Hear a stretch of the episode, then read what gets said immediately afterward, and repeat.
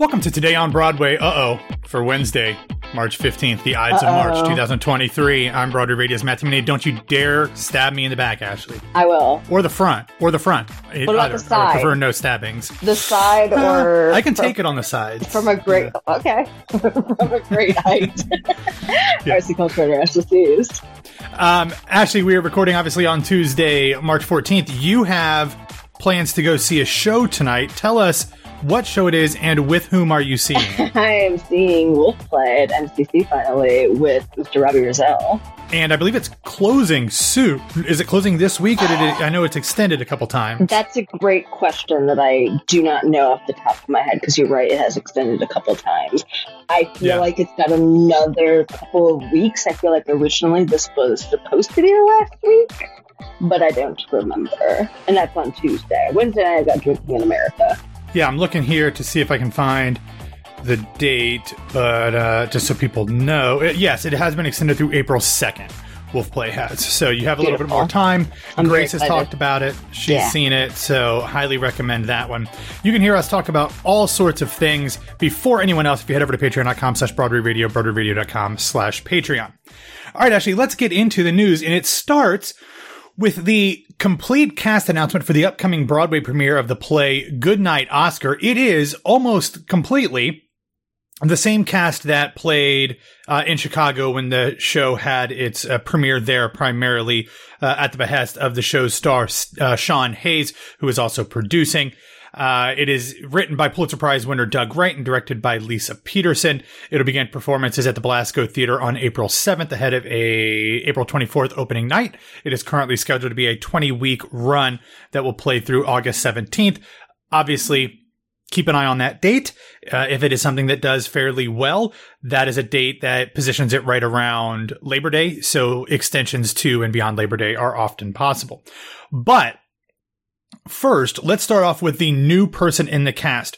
We know that there are a couple folks from the, um, from the Chicago production that are not going to be carrying on. One of them is Ethan Slater. He obviously is as we'll talk about here in a little bit, he is over in London currently shooting the Wicked movies. Uh, Ah, he, yeah. so he is, he, so he is not a part of that. Uh, he is being replaced by another fairly familiar Broadway name, Alex Wyse will be taking over the role of Max Weinbaum. Another person who has been, I've interviewed, uh, Ethan here on Broadway Radio before. Another person I've interviewed here on Broadway Radio that was in the Chicago cast but will not be continuing is Tramell Tillman, who, uh, is, I'm guessing Ooh, can't do it because they're getting ready to shoot season two of Severance. June, yeah. He, yeah, so very excited about that. Um, he is being replaced by Marchant Davis, which is very exciting. Um, the rest of the cast is continuing from the Chicago production. The always fantastic, uh, always fantastic Emily Bergl, Peter Grosz, Ben Rappaport, and Do- John Droz- Drozecki. Uh, screwed that name up because there's a Z and a D together, and I don't know how to say that very well.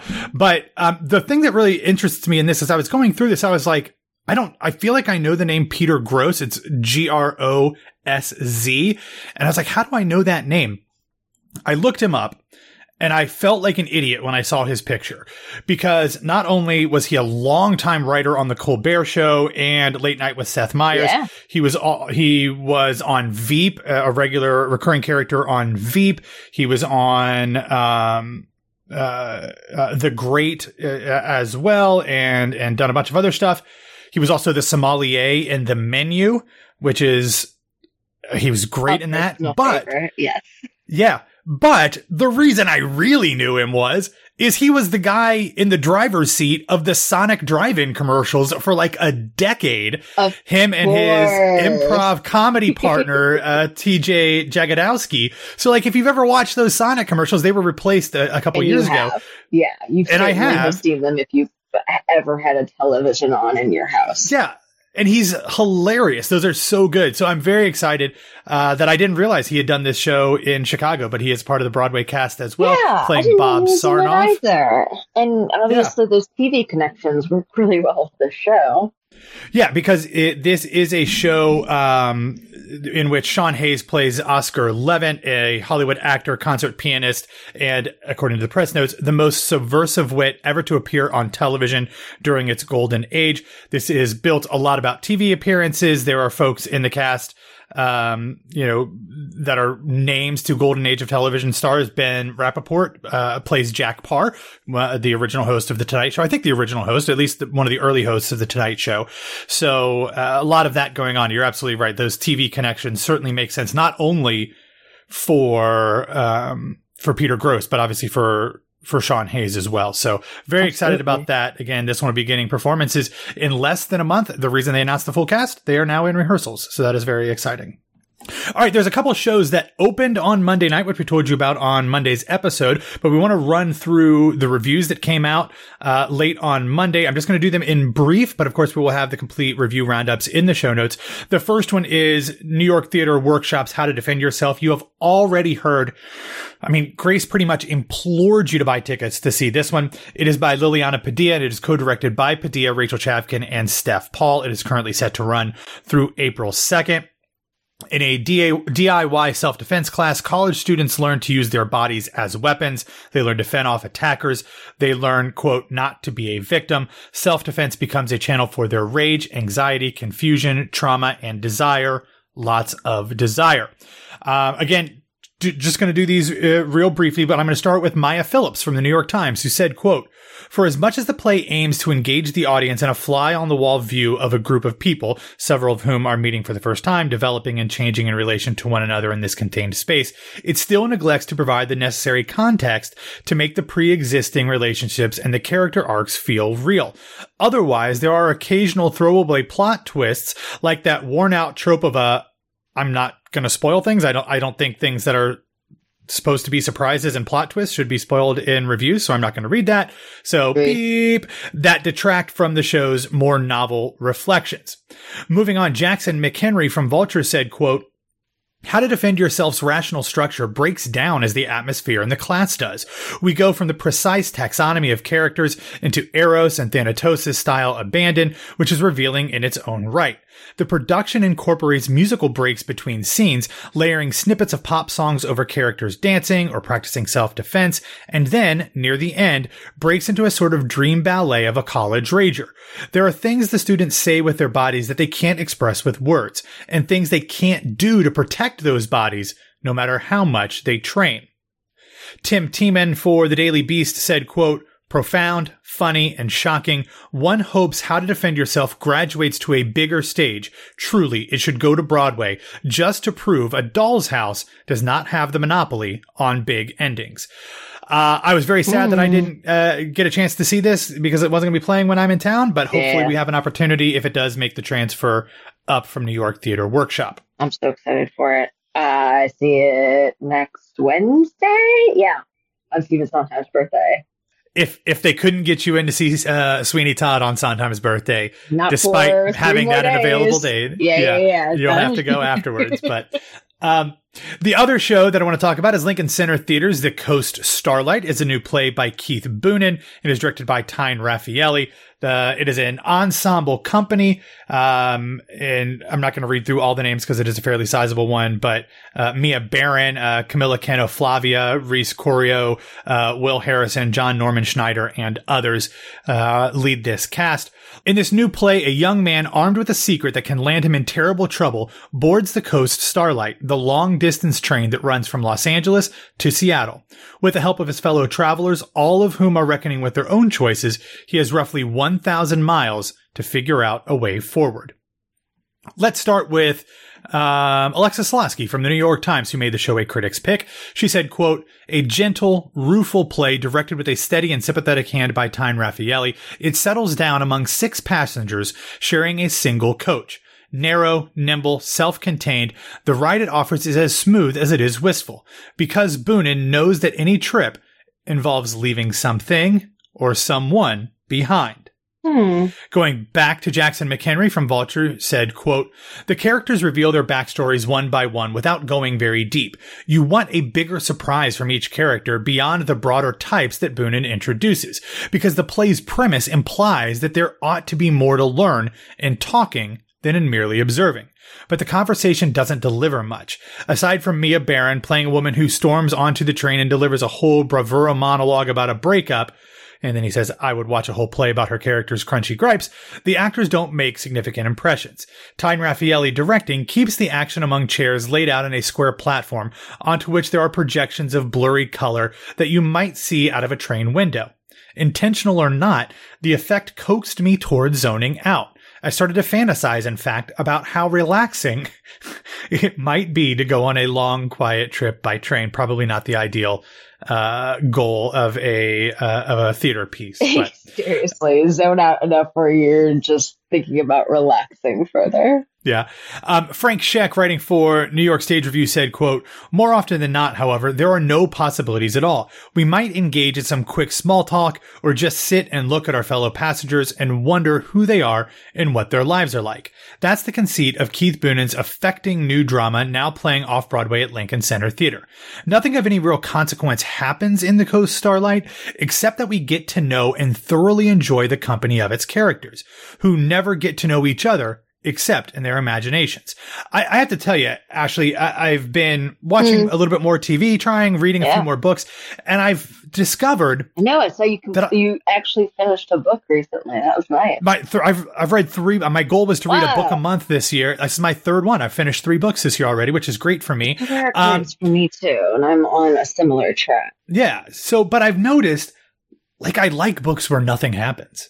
Like, not obviously something Yeah. happens, but nothing like, I don't need cataclysmic world events. I don't need murders. I don't need, you know, zombie apocalypses. I mean, those things are great and I enjoy them and I like them on TV, but like when I'm reading or seeing a show or watching a movie, like just like good, interesting people is enough for me. And that's what this sounds like. Oh yeah, Um, so it seems like it's a little mixed. Uh, and so, Scheck yeah. liked it. Jackson McHenry was a little wishy-washy on it, but like, I feel like the reason that I was butting up against, uh, Jackson McHenry's review is like, he wanted something to happen.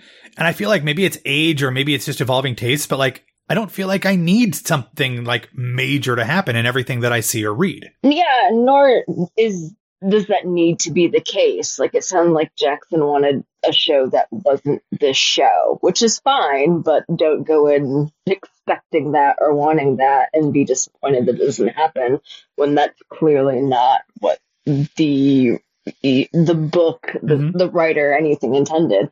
I'm the same way. I I like a story where it's a non-story. I'm a for an inf- or for florid language and an unreliable narrator. So as long as you have that, I could just read a thousand pages of that. So I mean, these are very mixed reviews. Obviously, I am disappointed I don't get to see it. It was on my list, and there's just too many damn shows. I just don't have time. But uh, you know, it sounds like it would be up my alley. Yeah. Uh, the book I just finished, Daisy Jones and the Six, I've read it because I wanted to watch the Ah, TV show. It's on Prime. Video. Mhm. Lots of unreliable narrator, and it's set up like an oral history. Okay. So it. it's like like an interviewer is talking to the members of this band 20 30 years later in the show it's 20 years it's probably closer to 30 or 40 in the book but um it's fascinating because like you go back and forth and like literally they'll juxtapose a line from one band member above the a line from the next band member who like completely remembers it differently. Um, so I love that kind of like reaching through that. You talking about the unreliable That's narrator. So Oh, recommend yeah. that one. It's a quick read too, a very, very quick read. I'm reading A Certain Hunger, which is about a food critic that becomes a serial killer with the men that she sleeps with. So very similar vibes. Great. Yes, very good. Yeah, very similar. Yep, yep, not different at all. All right, let's get into last week's Broadway grosses. We saw a substantial uptick last week thanks to three new shows joining the boards, which we'll talk about here in a second. There were 20 so, 27 shows on Broadway last week. There was over a million dollar per show average because the total grosses were 28 million, 638,821 bucks, up 14% over the previous week. Attendance also jumped 13% to come in at 229,771 people in the audience. There were only four shows on Broadway that saw week to week declines last week. Uh, Parade, but Parade canceled a, produ- a, performance because of the tech issues on Saturday night, so that makes sense there. Lion King dropped about forty-eight thousand dollars. Pictures from Home dropped twenty-two thousand, and A Doll's House uh, dropped about fourteen, but that was mo- more than likely because it was opening week and there was a lot of comps. The three new shows that joined the boards last week were Shucked, which did about $292,000 uh, in five previews. Life of Pi, which also had five previews, that was just over $376,000. And Camelot had four previews for pretty close to $487,000. Of course, overall, uh, the the little show that could, the Phantom of the Opera, is still the top grosser on Broadway by a considerable amount. Along. It came in out two million seven hundred forty thousand three hundred eleven dollars. It is getting ready for its final four weeks on Broadway, so we'll see how high this goes over the next month. Hamilton was second, coming in at 1.9 million. Funny Girl was next at 1.85. Sweeney Todd was fourth at 1.8, even Heard though it it. only had seven performances. So again, this is probably going to be approaching the $2 million a week mark when it gets to full performances or like a full eight show week. Good. The fifth show was Wicked at 1.69. The rest of the shows in descending order above a million dollars were Lion King, MJ, Moulin Rouge, Cursed Child, Aladdin, Six, and Juliet, and The Book of Mormon. Chicago, which is interesting, which was the next show, the top $9 million grossing show, had its best non holiday performance week in the show's 26 year history on Broadway, Yes. which is fascinating to me. So you're telling me that season, Chicago, baby. it's well, but what I that's yes, absolutely. Uh, Jinkx Monsoon is a big part of that, but it's crazy to me that this show has been running on Broadway for more than a quarter century, and other than holiday weeks, it has never grossed a million dollars. That seems Wild. crazy. I mean, just absolutely I nuts. Like I mean, can't be I mean, true. I- I mean, they put a press release out, so I mean, I think it's true.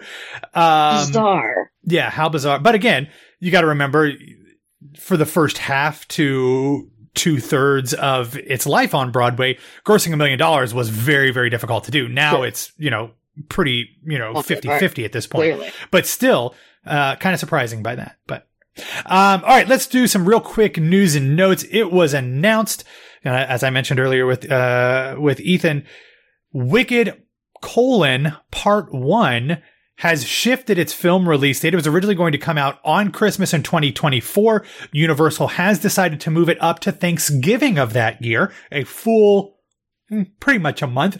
Uh, November 27th. It was basically simultaneously tweeted out by all of the major cast members and the director John M. Chu, who said, quote, we are deep into production on Wicked, and every day we get more and more excited to share with you the mischief we've been up to. So we've decided to get get it to you all a little earlier than planned.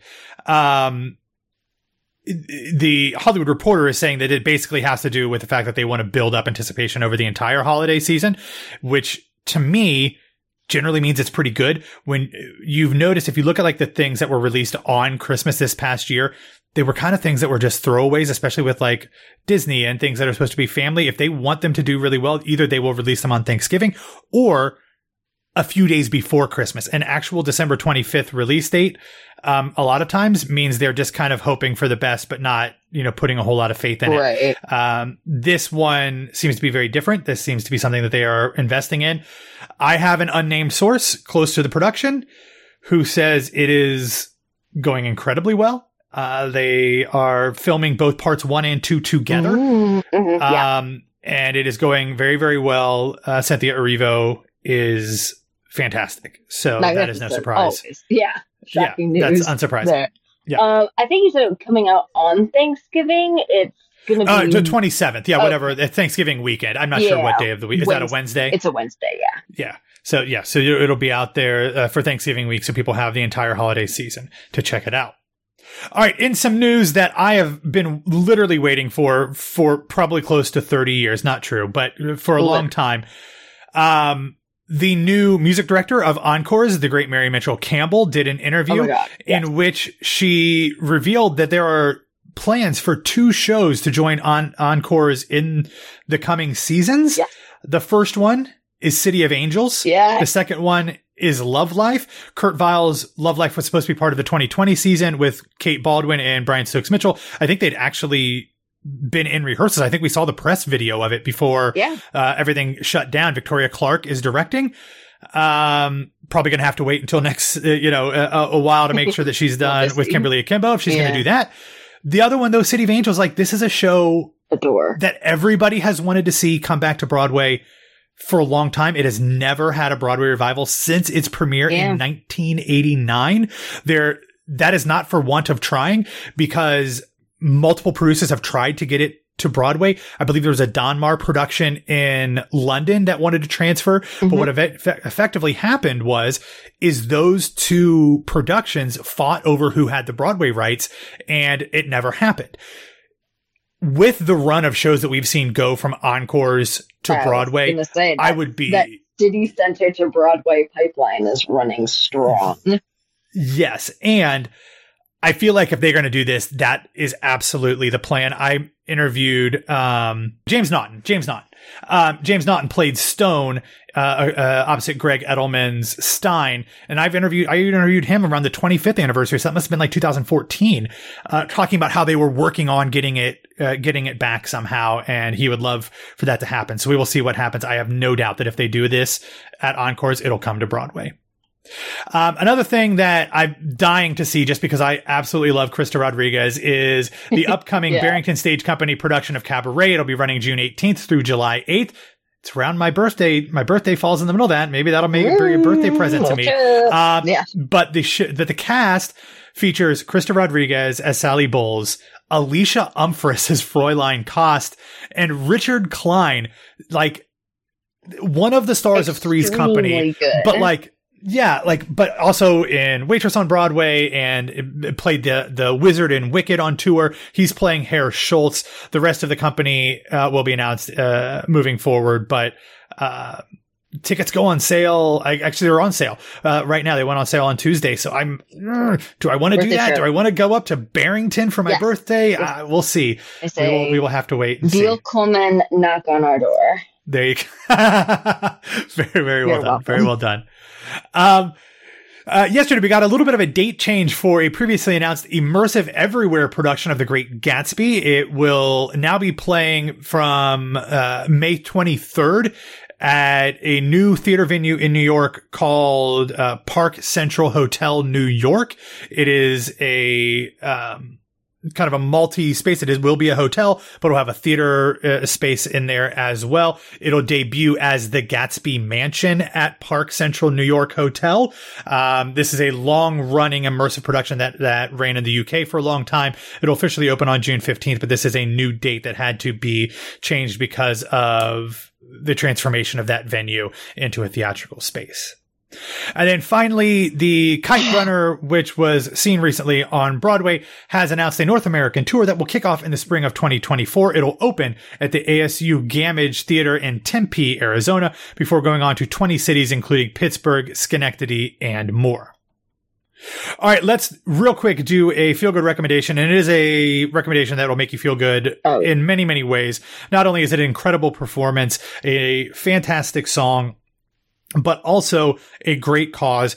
It is a highlight uh, from Broadway Cares Equity Fights AIDS' Monday night performance of Broadway Backwards. The song is Love Who You Love, and it is performed not only by a great ensemble of Broadway talent, but led by the indomitable uh, Lea Salonga, who never fails. No, like just literally, like never ever fails. The song is from The Man of No Importance or A Man of No Importance, which if we're not going to get it on Broadway, I guess we'll just take Lea Salonga singing it on a Broadway stage at the New He- Amsterdam. Yes, please.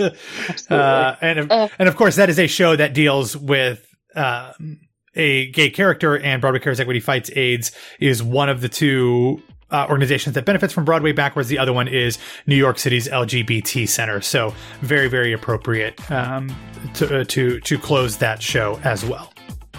All right, that's all that we have for today. Thanks for listening to Today on Broadway. Follow us on Facebook, Twitter, and Instagram at Broadway Radio. You can find me on Twitter and Instagram at BWW Matt. Ashley, where can people find you? you can find me on Instagram at This Is Ashley. All right, everybody, have a wonderful hump day, and we'll be back to talk to you tomorrow.